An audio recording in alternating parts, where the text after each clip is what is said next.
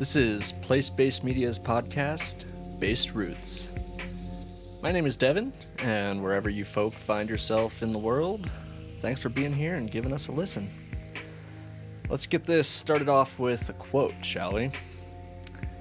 Mankind has always been cutting one another's throats. Do you not believe that hawks have always preyed upon pigeons? Then if hawks have always had the same nature, what reason can you give why mankind should change theirs? All right. Well, this is an age-old topic of conversation. That quote was by Voltaire from a novel he wrote in 1759, about 250 or so years ago. So if you thought that maybe humanity is somehow evolved beyond this question, then I've got to say that you've simply been misled. So maybe today we can dispel some of the misconstrued notions that exist out there in the world with this subject. And that conversation, of course, is going to be the VQ, which is the violence question. And I'm here with my buddy Ray. Hey, everybody.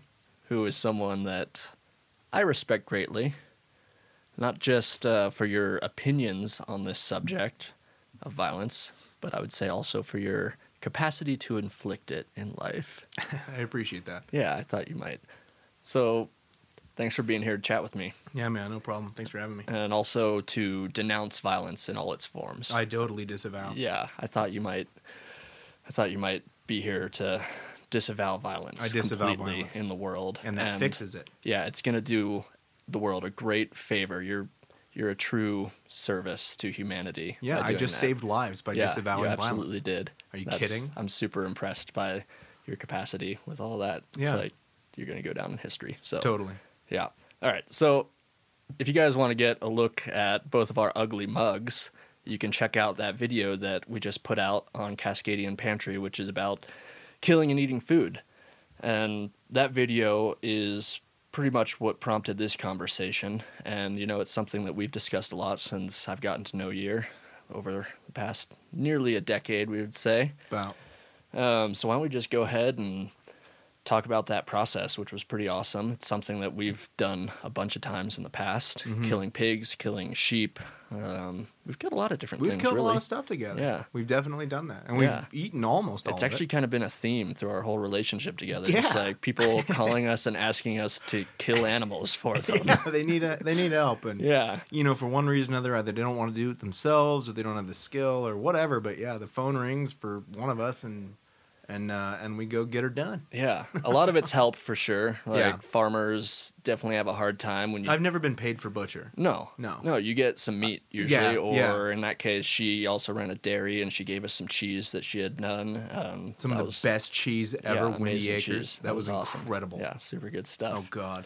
So the labor aspect with farming is something pretty intense, especially when you're raising a decent amount of animals. This case was just a couple of pigs that we did, but even that, like for a farmer to hire out a butcher to come out and do that, like that's a big cost out of what it takes. You know, when you're only raising a couple of animals, you're not making any money. No, you're doing it really as a service to a community of people that want to eat local food. They want to eat humanely raised animals and all that. And yeah, so it really is a labor of love of why they do that. You know, they've got some extra space and they've got extra food products from the farm of raising like milk and things like that. So it's a pretty natural thing to actually want to raise pigs because all that waste product that is inevitable with farming really goes to good use in terms of growing good, healthy meat that we can all enjoy. And even if some people don't like to eat pigs, most of those people I don't like.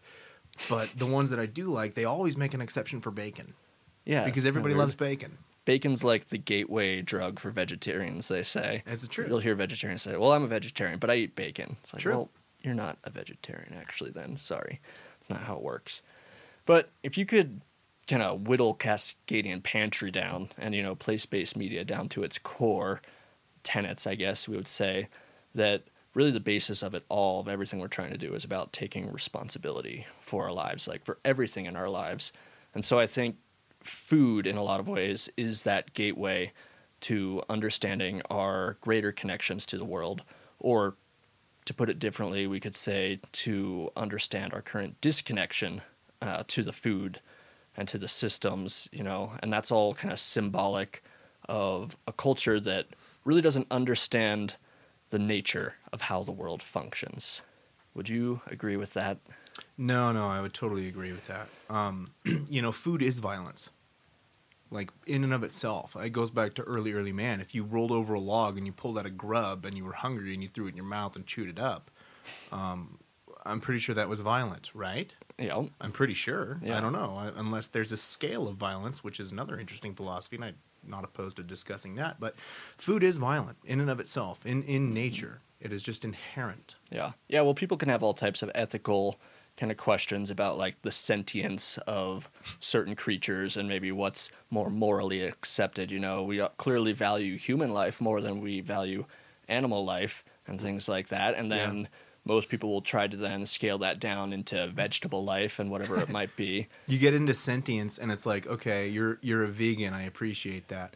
Do you have a problem with napalm leveling the rainforest? And they're like, well, yes, of course I do. And it's like, well, why? They're not sentient beings. It's not violence. What's wrong?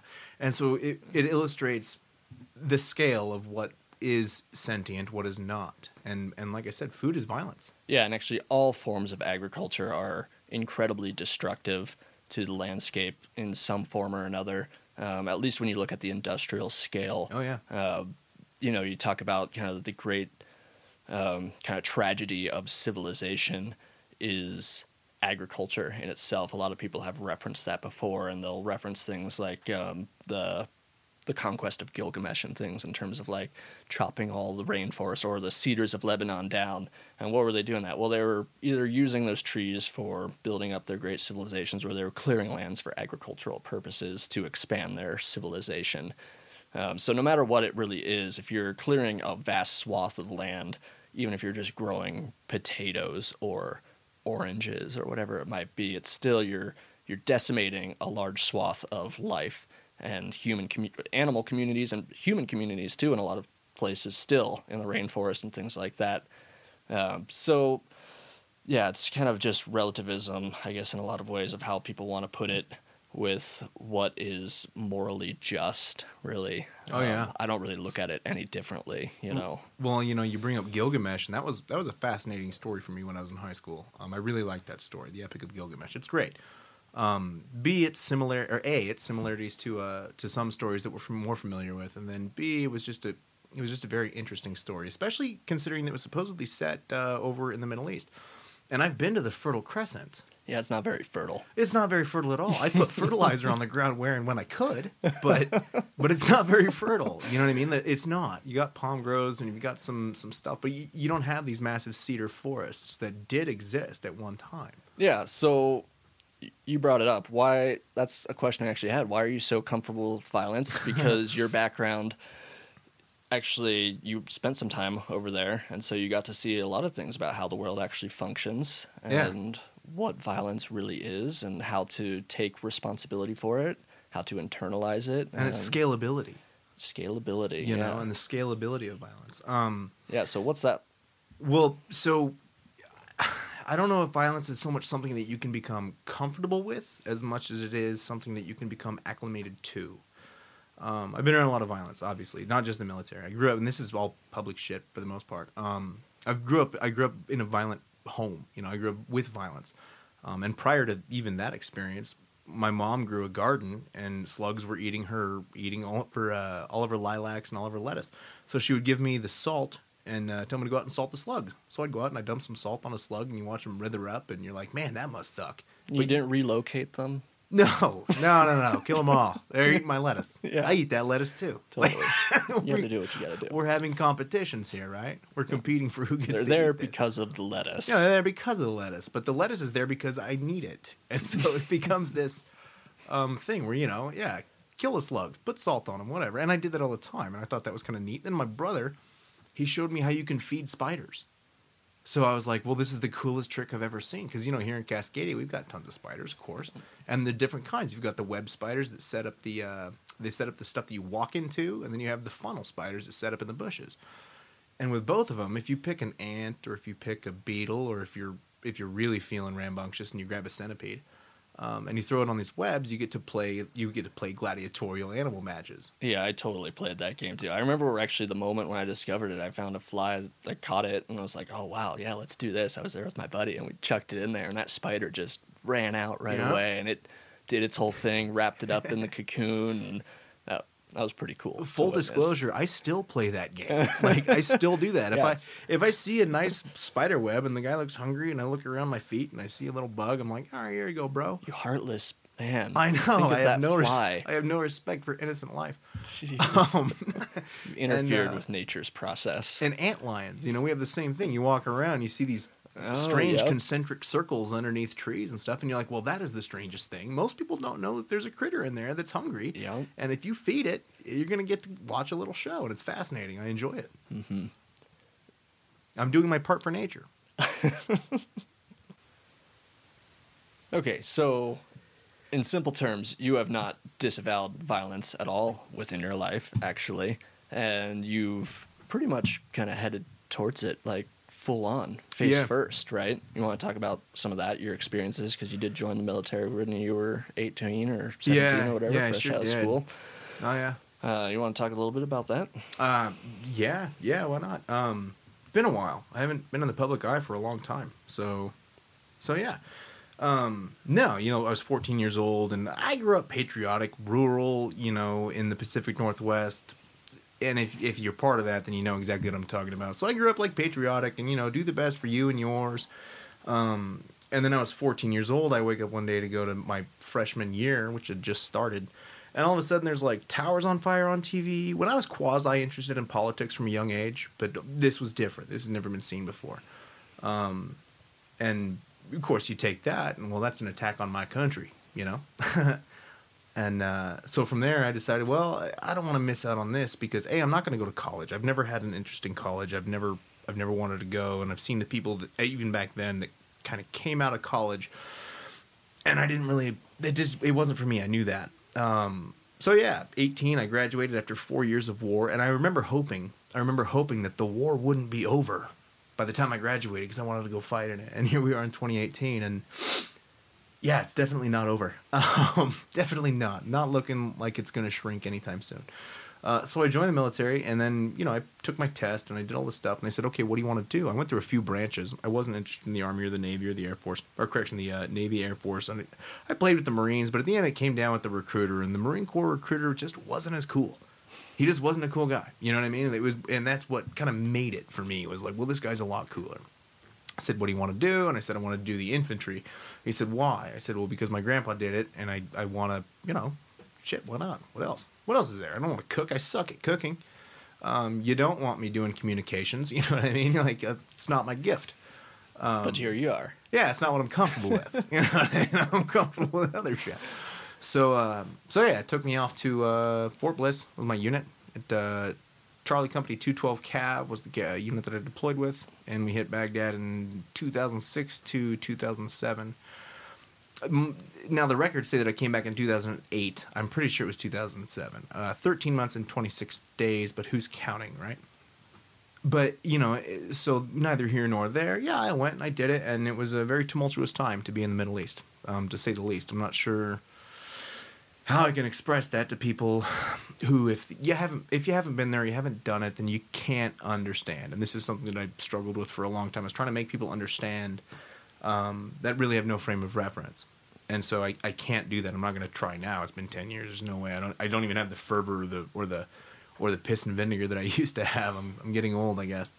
But yeah, so between that and then coming back, and of course I went into veterans activism of various sorts, and that took me around to agriculture. Inevitably, it took me to agriculture is how that whole circle kind of came by. I was a founding member of the Veterans Transition Corps, now defunct, and in actually quite recently I was the manager of the Central Oregon Veterans Ranch, because agriculture is a natural place for me to be. It's outside, it's outdoors. It is for most people, especially if you're a Cascadian, especially if you're outside and you're a Pacific Northwest kind of person.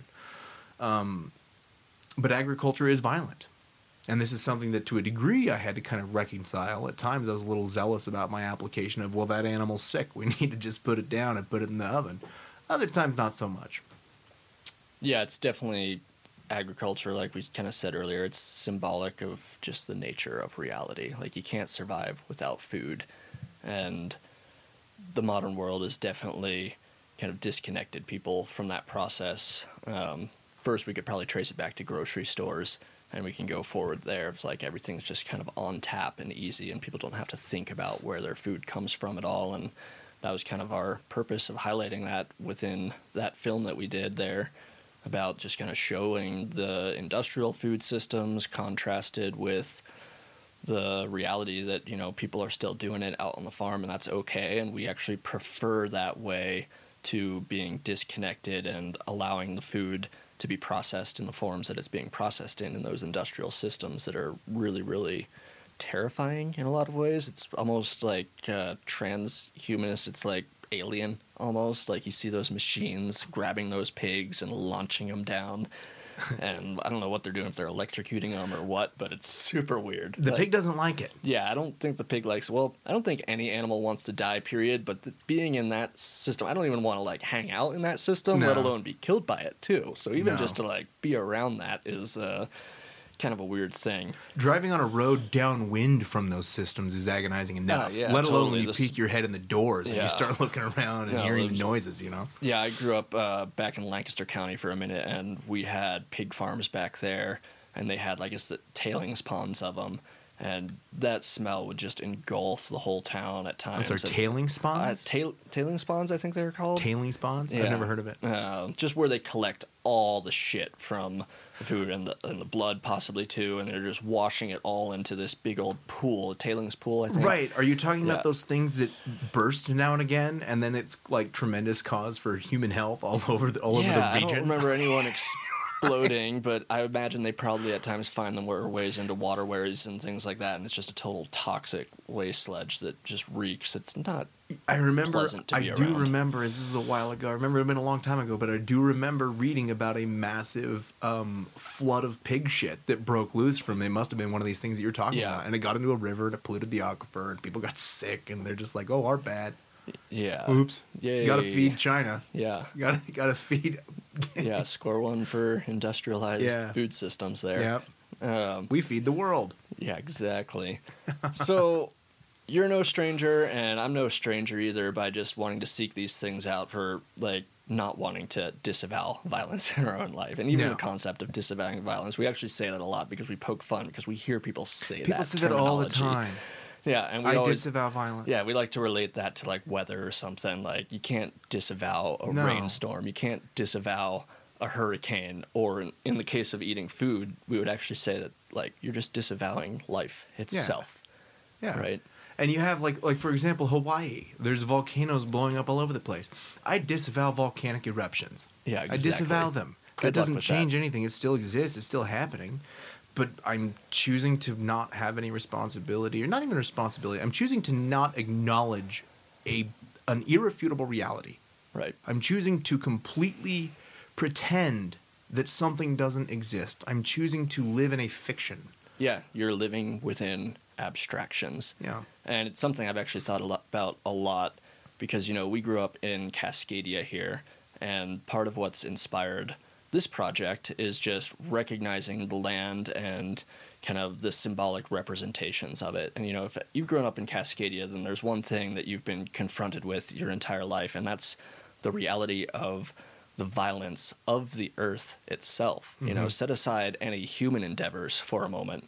You know, because there is a reality or a mythology in a way that it's inspired us based off of where we live, maybe more so than a lot of other places. Because, you know, obviously living in Cascadia, growing up here, there's this underlying theme that pervades our consciousness about the reality of massively destructive forces. The earthquake. The big one. The big one. Right. Oh, yeah. Yeah. So you know all about that. I know all about that. I was born with it. Oh, yeah. Yeah. And I lived on the coast for a year, too. I was in sixth grade. Uh-huh. And I remember, like, the first month of school or so, we had a tsunami drill. And we were there in Lincoln City, actually.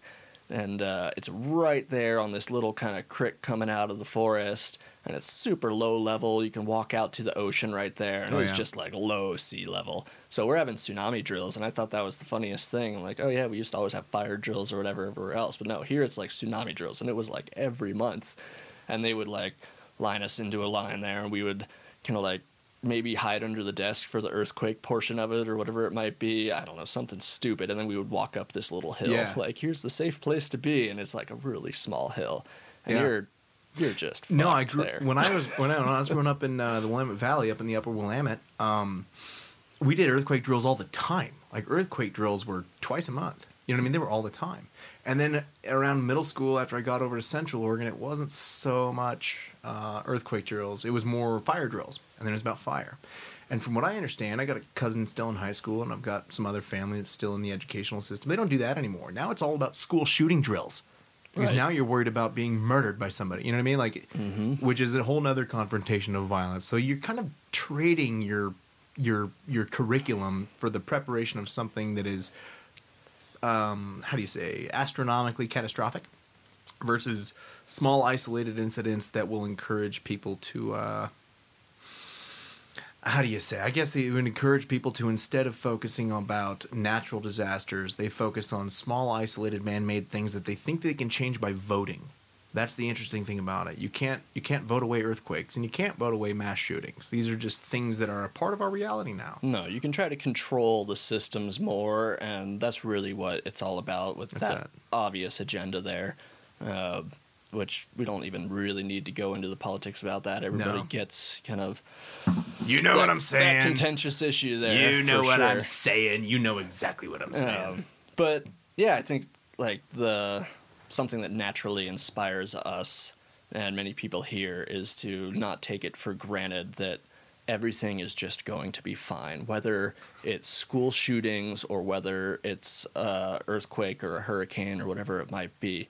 You know, so we've had a sense for a while now that you simply just have to take matters into your own hands in life. And so food is the foundation that we used, and probably that was the first thing in my consciousness, too, of understanding that I need to take responsibility for these matters in my life because, one, it makes me feel like a more whole person. Like, I feel like I'm contributing to my own life. I'm not leaving matters into other people's hands to care for me.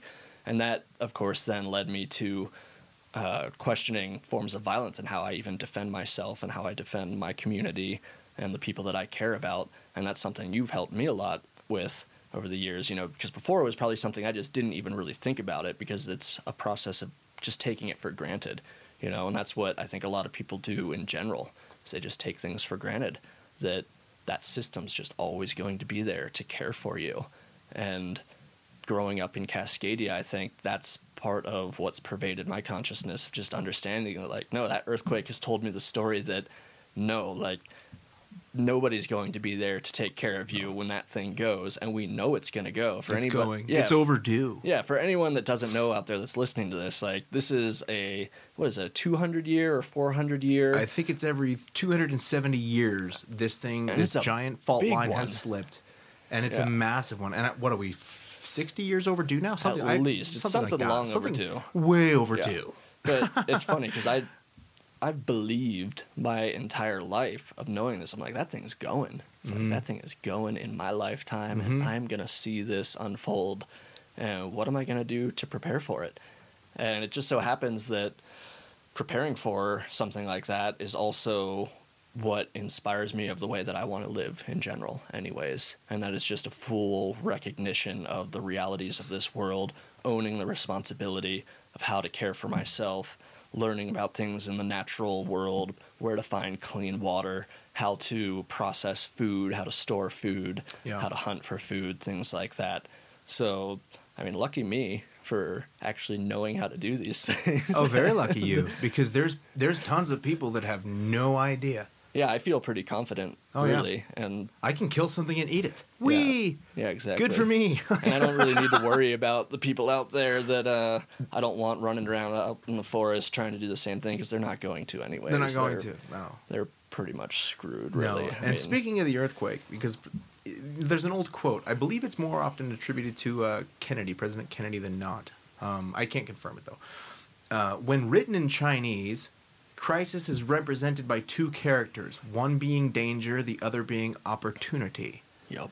And so if you look at the earthquake from a not a position of defeat, like, I'm okay with an earthquake, cool. Yeah.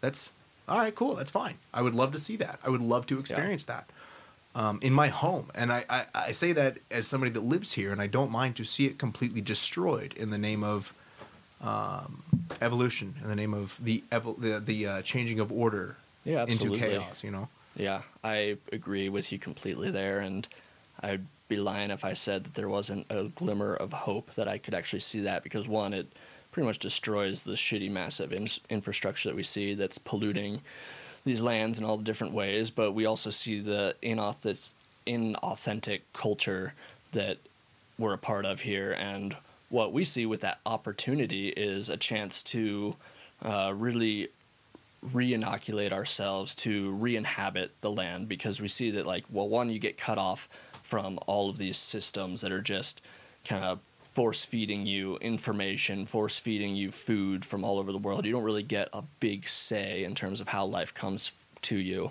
When crisis and disaster happens like that, it takes it back to the very root of how we want to live in this world, and it's a very authentic experience, and it's very place-based. Yep. There's no escaping what is all around you. Like, you have to deal with what you have, and that's a really inspiring thing for me.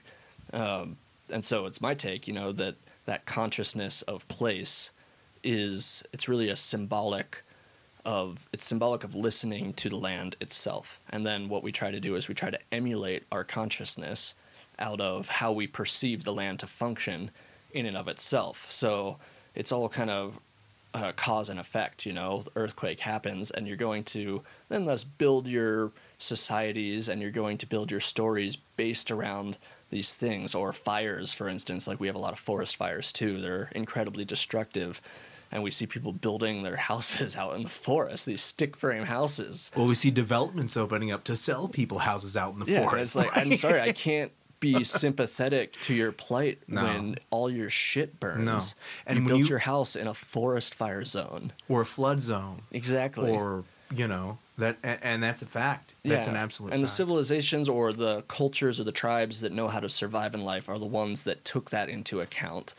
And they were able to persist for thousands and thousands of years because they understood the flow of nature, and they understood the potentiality of how it could affect your society or your tribe or whatnot. And that's what I want to get back to, because you're working in the rhythms and the flows of reality, of the natural world, how it functions. And otherwise people are just going to be caught off guard. Mm-hmm. And it's like, no sympathy. Like, well, you know, and thinking about the earthquake, myself, a Cascadian, I live in the fastest growing city in the United States of America. That is true. And it's been that way for, I think, 6-7 years now. And this place is just being raped, period, dot, end of story. That's the only way you can describe it. It's not quite as bad as a bucket wheel excavator, but it's not any better. You know what I mean? It looks pretty gross to me. It looks pretty gross. Suburbs? Yeah. No thanks. And we used to have, like, log homes built with nice tree lines and in neat neighborhoods that weren't tinsel box. How do we squeeze as much money out of the value of this land as possible? Because it's all about money. It's all about economy. It's all about growing the GDP, because that's how you determine the success of a people. The other reason I like the earthquake, because I'm excited to see these people humbled. Mm-hmm. I'm excited to see them humbled. Yeah. I'm excited to see them humiliated. I'm excited for this, because it's changed so much, and with the earthquake being overdue as it is, I don't know if they're telling them that. And in fact, I know that they're not. I know this for a fact, that they're not telling. They advertised to Colorado, California, Seattle about, hey, buy land in Cascadia, buy land in the Pacific Northwest. They tell the Seattleites to move east because, hey, Spokane's going to be a bustling bourgeois community here in 5 years. Seattle's going to fall into the fucking bay is what's going to happen. It's going to slip right in. Yeah. And then because the cities are death traps. You know what I mean? And there's people that have this... the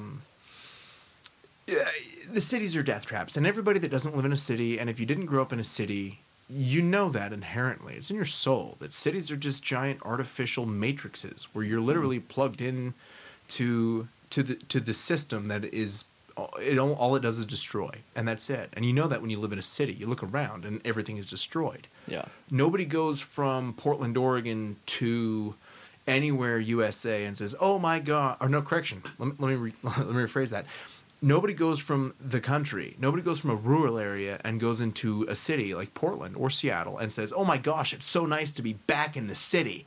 I'm so happy to be back here in the city. This is so awesome." It never works that way. I think some people do say that. They're just... not Cascadians. They're not the type of people I hang out with. No. Yeah, no, and they're not. Okay, so some people do. And you know what? Those are going to be the people that should, inevitably when these cities burn in fire, they're going to run out into the rural communities and they're going to be begging for help, but they won't have, they will have nothing to offer. They'll have nothing to offer these people. They can't even change a tire. Yeah. So, you know, you're going to be fertilizing the gardens of the future volcanic landscape. That doesn't have to go in the interview. Well, it just might. So it just might. Basically, that contrast is definitely an important part because, you know, obviously we're a very earth-based mentality. And with that, you know, we're trying to do everything that we can to stay grounded and rooted in reality, as I like to put it, you know, rather than abstractions, which is basically the entire construct of civilization and of the modern world is built off of abstractions. And so it's also a very tribal stance or tribal mentality that we're taking as well, compared to the so-called civilized modern world that tends to structure its beliefs based off those abstracted values and those hypotheticals about kind of how they would maybe like the world to function rather than how it actually does function. And so as someone, you, Ray, as someone that's seen kind of true war-torn areas, what would you say to kind of those virtue-signaling people out there against violence, you know, those people that take this morally righteous stance about how things should function? They've got this progressive ideal in their eyes that that somehow the elimination of violence is the progressive thing for us to be headed towards, that's somehow a good thing for humanity. What do you say to them? Because you've actually seen what happens amidst amidst a disaster of a society or of a civilization and what it degrades into. I would tell those people that I will see them as rainfall because their bodies will go up into the clouds as ashes and come back to the earth as rain. Yeah. And I don't mean to be crude like that, but like the fact of the matter is violence exists, and the more you disavow it, the more you try to pretend it doesn't exist, the more that it encroaches around you because you've allowed it to. You've turned a blind eye long enough to where you surround yourself in a very, very volatile situation. And you didn't want to pretend it existed, but now you have to. Yeah. And it's probably too late. Probably. I don't mean to be black pilly to anybody listening that, you know, wears a Patagonia jacket and lives in the Pearl. but that's, it's just the truth. I just try to think of it from a rational standpoint. They're at a disadvantage. The tremendous disadvantage. Yeah. And I don't feel bad for them. Yeah. I mean. Yeah, I don't either. There's this case of people that are kind of afraid of that tribal mentality that we talked of, you know, of making the world more violent somehow. And also that we as a modernized society are somehow less violent than what we were in the past. And I'm not sure how to really quantify that. You know, according to the mainstream narrative, the state or government agencies, they've got it all under control. And we should just like focus on being productive members of society or something like that. You know, and so we've been fed that narrative that we have somehow progressed past that tribal sense within us, and that the best way for us to go is of this collective homogeny, that everything is under control and that it just doesn't exist. And that's how we relate to the food system, because it's like, no, it does exist. Look at that system. They're just telling you that it's somehow better, and it's not better. It just is out of sight and out of mind. Well, you know, it's funny you bring that up in the sense of tribe because, like I said, I live in the fastest growing city in the United States of America. And with the sudden expansion of its growth, my tribe has gotten smaller and smaller and smaller and smaller, not just proportionally with the people living here, but the pressure of being flooded with people who aren't from here, who don't have a history here. It has made tribe very small, which also makes tribe, how do you say it? I don't want to say hostile, maybe frustrated. It makes tribes frustrated. Let's put it that way, because suddenly, proportionally, they just got diminished. And in terms of being a productive member of society, when you're flooded with a whole bunch of people and everything grows up, as a tribe that existed in an area for a long time prior to a tremendous expansion, your ability to contribute to this new society diminishes. Like, I'm a farmer. I go out and I help people slaughter pigs. Well, you got to get rid of the farms that are around Oregon so that you can make room for data centers for Facebook and for Google and all this shit, So your ability to contribute to a society as a tribe in the modern world within modernity is very limited. And in fact, I think that it's more real to think that you can help other tribes that also feel the same pressures that you do and feel the same immediacy of this isn't right that you do. I think that's more important. Yeah, and a lot of people that are coming here, another big aspect of that in terms of the diminishing tribe is just relationships. There becomes so much pressure on all these different people to fulfill the needs of these people that really don't have that reverence or that kind of built relationship through the years where they're going to be there for you. Like, they just want your product and get it to me or else, And that's it. Yeah. And so...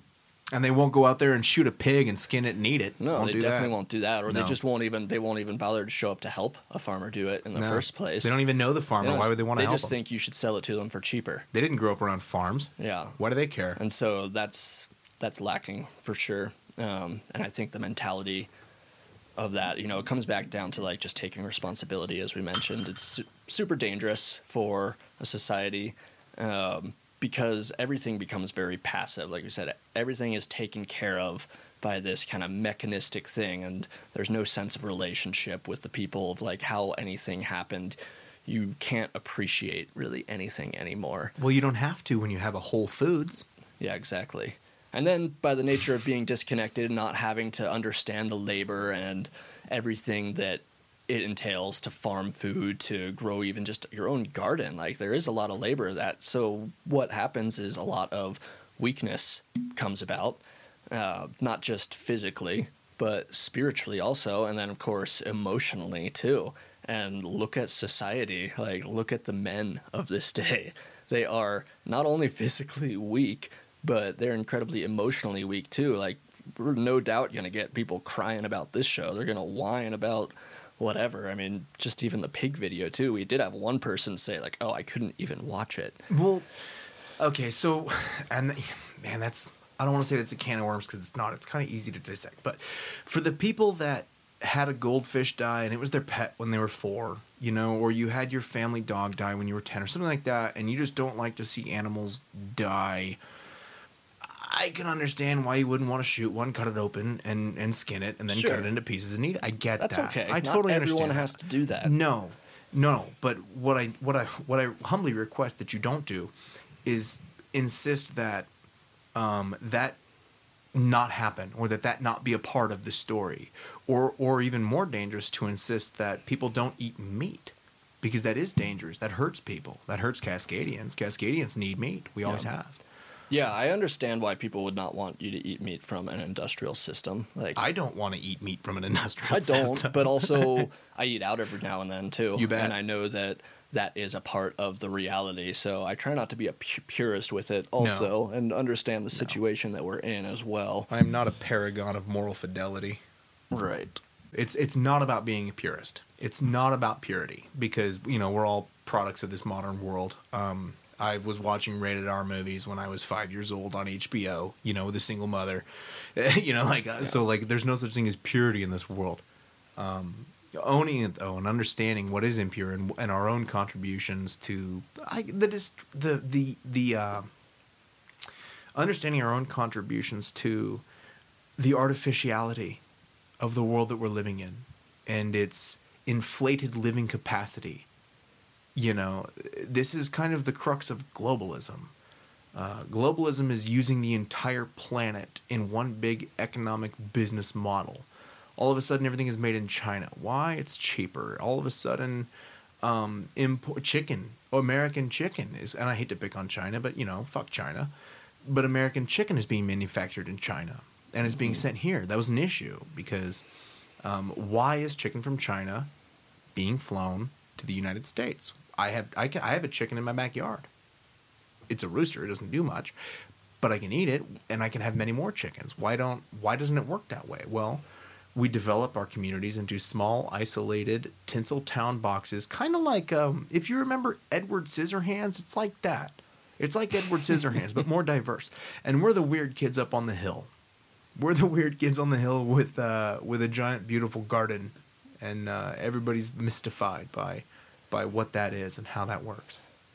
Yeah, for sure. It's a struggle recognizing just the total disconnection of all those things and how a lot of people kind of prefer their method, the civilized method of life. You see that, and they see digging in the dirt with your hands and getting filthy and covered in blood, and they just see that, and they're like, oh my God, that's the last thing I would ever want in life.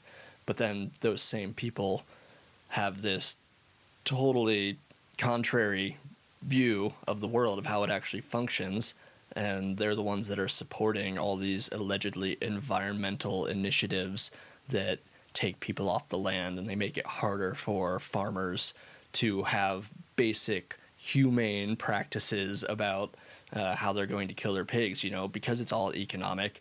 If it's not making the most economic value, then it's probably not worth doing, according to them. And that's how you get the efficiency of a pig farm, of a pig slaughterhouse, mm-hmm. where it's just like line them up and kill as many as you can, rather than, you know, if you're a farmer, single family, living out there in rural life, you're maybe going to kill like a couple of pigs a year. Yeah. Or maybe a dozen or more, like, because you're going to help feed your neighbors too, because maybe they're not going to raise pigs. Like, and so they've just scaled it up so far that it's just become this total abstracted version of reality. And it's a totally degrading process. Not just on the land, not just for the animals, but it's degrading to their souls as well. And, you know, to that, you know, if I, in a perfect world, I would have that urbanite in a Patagonia jacket that was willing and able to come out and explore the various forms of slaughter, right? I would take them along with my trip, and I would show them how I do it. And then I would take them to a factory farm, and then I would expose them to kosher and halal slaughters and let them decide how they think that the animal should be treated while it is turned into meat that he's going to eat or not. He can turn into a vegan if he wants, and that's fine. But there is a big disconnect. Yeah. So did we talk about eradicating violence and these people that think that that somehow the world can be eradicated of it? Because that is kind of like the vegan stance, I think, almost in a nutshell, that like – somehow we can just get rid of it. Yeah. Is that possible? No. And from vegans, it's nice to feel more morally superior because you can clip your own asparagus. I know. I get it. Those asparagus are crying, man. They're in pain. They are in pain. And screaming. They are sentient beings, because when I cut down an asparagus, I feel it. I can hear its tears. That's how in tune I am with Mother Nature. But no, the eradication of violence, like, okay, no, get out of here. And the people that are telling you that they can eradicate violence are only going to use violence in that pursuit. And if they do eradicate violence, they're going to use violence to keep it eradicated. So no, there's no such thing. No, all it really actually is externalizing your violence onto someone else or some other place. You're outsourcing. Yeah, you've outsourced it, and then therefore, it's become less real to you. It becomes an abstraction, like we talk about. But the world isn't any less violent because you think you're exempt from its workings, or, you know, you've just sanctioned someone else to commit it on your behalf. Actually, one thing, I forget where I saw it or read it, but Jane Goodall we all know the monkey lady, right? Mm-hmm. With the silver hair. She was like studying the chimpanzees. Don't totally quote me on it, but she was studying the chimpanzees, and it was her great hope for humanity that we could somehow emulate these things because, of course, people evolved from chimpanzees. And so here was this peaceful tribe of chimpanzees out in the forest. I forget where she was. And it was her great hope. She wrote all this stuff on it like, wow, look at this. Like, there's hope for humanity to be totally peaceful because look at these chimpanzees. They're totally peaceful and they're sharing and all that. And she left and then came back for a year, and they were all, like, totally murdering each other and just had, like, resorted to this crazy violent behavior. And I don't quite remember exactly what it was. It was either a breakdown of their food systems, or it wasn't even something that radical. It wasn't even an invading chimpanzee tribe or anything like that. They just ended up resorting to pure barbaric savagery. Yeah. And I'm not sure what set it off, but that pretty much ruined her because she was just like, oh my God, nope, we're fucked. Yeah, you don't have to have invading chimpanzee tribes to create catastrophic violence. It definitely helps. Well, but you don't have to. It's not a prerequisite. Yeah, you know? Absolutely. Yeah. And it's funny because people try to cite animal relationships as being the perfect end-all, be-all. Well, I think it shows too that a lot of aspects of life and our ability to kind of strive and struggle and thrive within it are just ultimately violent. Like, life comes from death, no matter how you put it. And you could even argue that it's a necessary function, violence that is, of biology. It's as necessary as breathing, you know. Yeah. It's woven into our DNA, really, as much as any predator. You know, if a lion loses its capacity to kill its prey, what's going to happen to that lion? So thinking about eradicating violence from that standpoint, like, well, you've taken it for granted, again, that everything is just going to be okay in life, that you're never going to have a need to survive. Well, I'm glad you brought that up because with respect to the lion analogy, if a lion naturally loses its ability to stalk prey, what's going to happen to that lion? Now, let's put ourselves in a human situation. If that lion, if its ability to stalk prey is taken away, what's going to happen to it? It's not that it can't, it's fully capable. It just doesn't do it anymore. Because let's say the meat wagon shows up and drops off a dead zebra every week. It's illegal for the lion to pursue food. What if it's made illegal? What happens to the lion? Or what happens if the lion wants to go get some food and feed the pride, but the regulations that it has to meet, it can't hunt on a certain body of water, it can't find a zebra on a certain plain, it has to apply for a permit, it has to pay money. Like, if you apply these ridiculous human constructs to the natural world, you see the fallacy. And if you don't see it, well, they're like, we just have to play by the rules, or no, that's just the way it is. I don't accept that, and I never will. Yeah, and the natural world, when it's cornered, fights back viciously. Yeah, and it gets violent. I think people, I don't know what it is with people, if there's this trauma or whatever as it relates to violence and our ability to accept it as a viable solution for problem solving.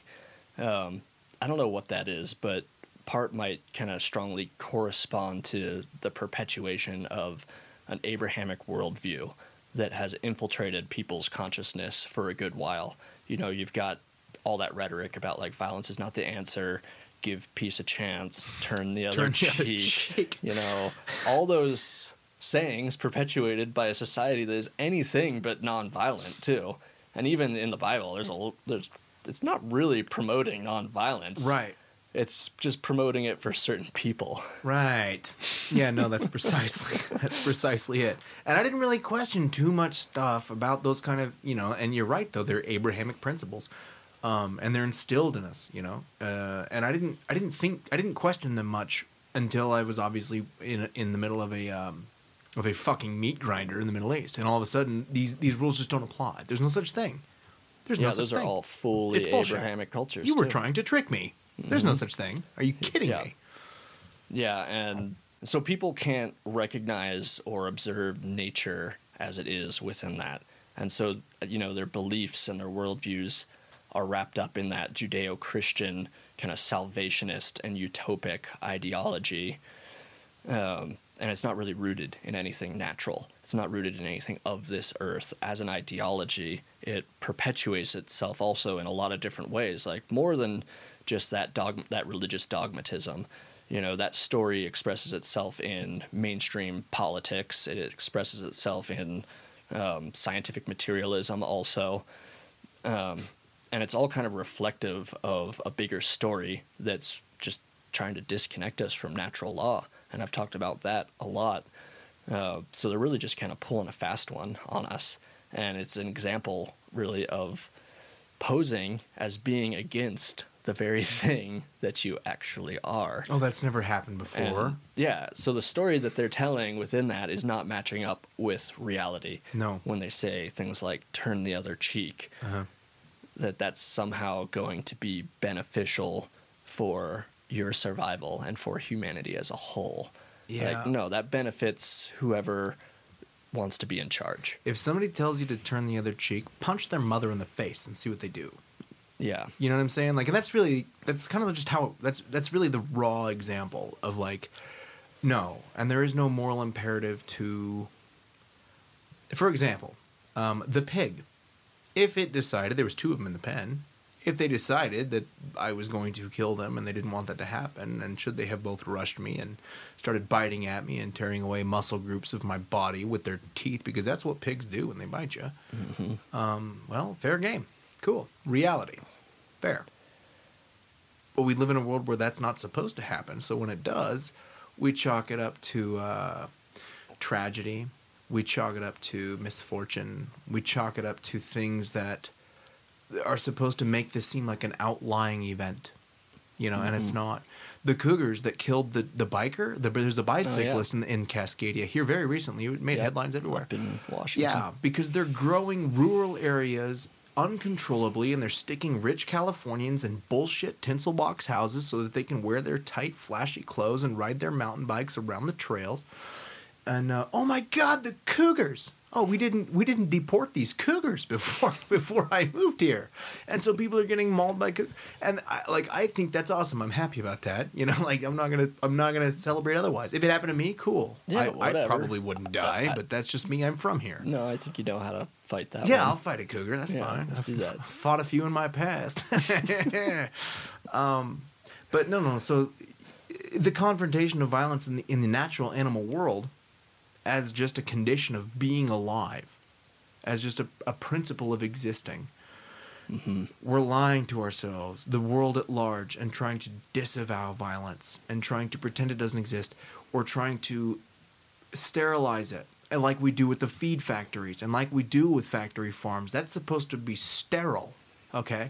A feedlot is a sterile, violent food processing facility. I've driven by them. It's not fucking sterile. Mm-hmm.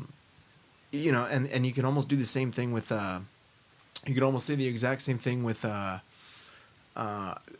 fish management. If you wanted to go to fish management and you say, no, we're keeping things sterile. Okay, well, you're tagging, and this is completely, I guess you'd have to be in Cascadia to understand this.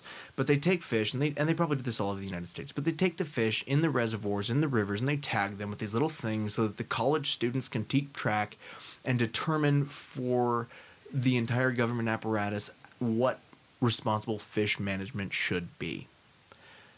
And they don't care about the fact that these little tags that they put on these fish get caught on the stomachs of other fish, and they kill those fish.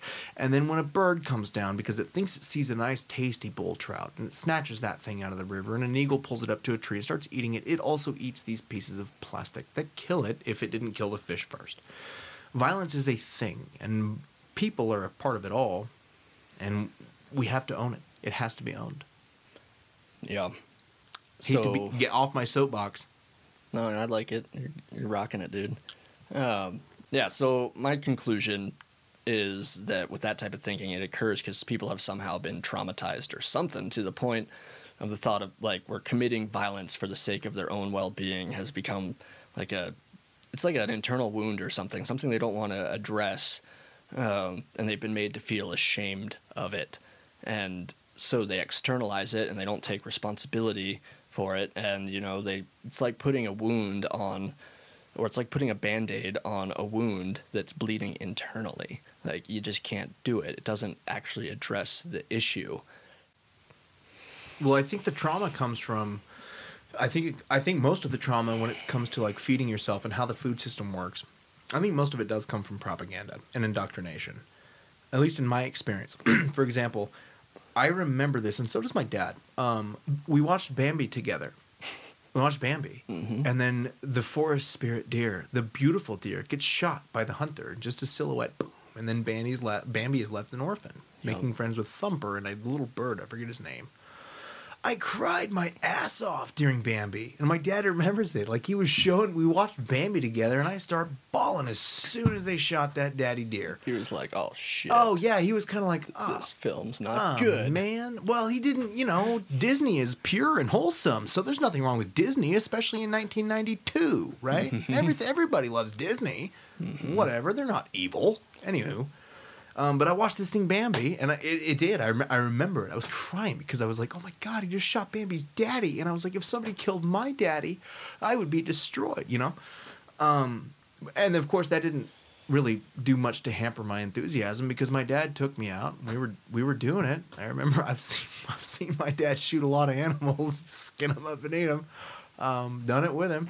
And but I think that a lot of that trauma, that re-imprinted trauma, does come from propaganda and indoctrination, and a lot of it is Abrahamic, because, which is like you said, it, you know, the way that you're told things are not the way that they actually are. And so if you look at the Abrahamism with respect to, let's just go back to animal slaughter, right? We're told to be kind, to turn the other cheek, to forgive your enemies and all this stuff.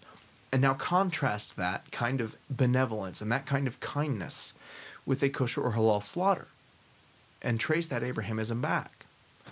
And it doesn't match up. Something doesn't add up. Yeah, to say, I guess, we're going to start kind of wrapping it up here, I think. Totally. But to say that you want no part of violence is definitely to fall further into the trappings of the modern world. And that is exactly what I think any government or an empire or those types of religious institutions would look to instill in the hearts and minds of the people that it's basically trying to subdue under their own story. Like, they want to tell it how it is, and they want you to all fall in line. So I think people need to be honest with themselves, and that's really what this is all about for us. We're just trying to lay it down how we see it, you know, tell it like it is, right? Yeah.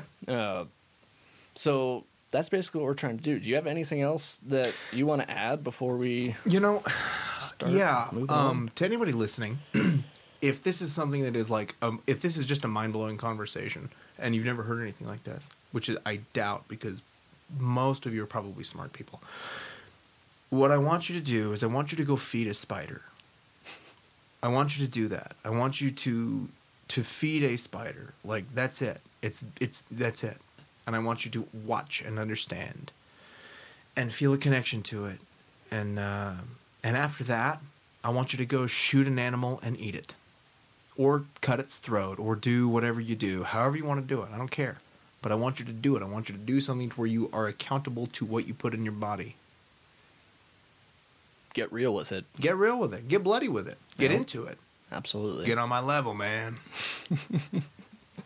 So I guess the question I have is, to the people out there, to what extent are you willing to give up an aspect of your humanity that we could say is totally integral to the very development of you as a human being, and also integral to your survival as well? You know, just because you can espouse nonviolence as being the ethical solution to a better world, that does not mean that others are willing to do the same. And, you know, what if the most progressive thing we could do as a species was to actually fully embrace and cultivate an aspect of ourselves that makes us absolutely human? So hopefully there was a lot of stuff within this talk for you all to consider. Make sure you visit placebasedmedia.org, subscribe to our YouTube channel, and help us continue the work that we're trying to do by supporting us in any way that you can. Just spread the message, right? We're on Instagram and Facebook, and we're going to continue to do our best to have interesting conversations and create content that hopefully helps inspire you to take action in your own life towards securing a healthy and a thriving existence for your people and your children. Thanks again for joining us, and stay based out there.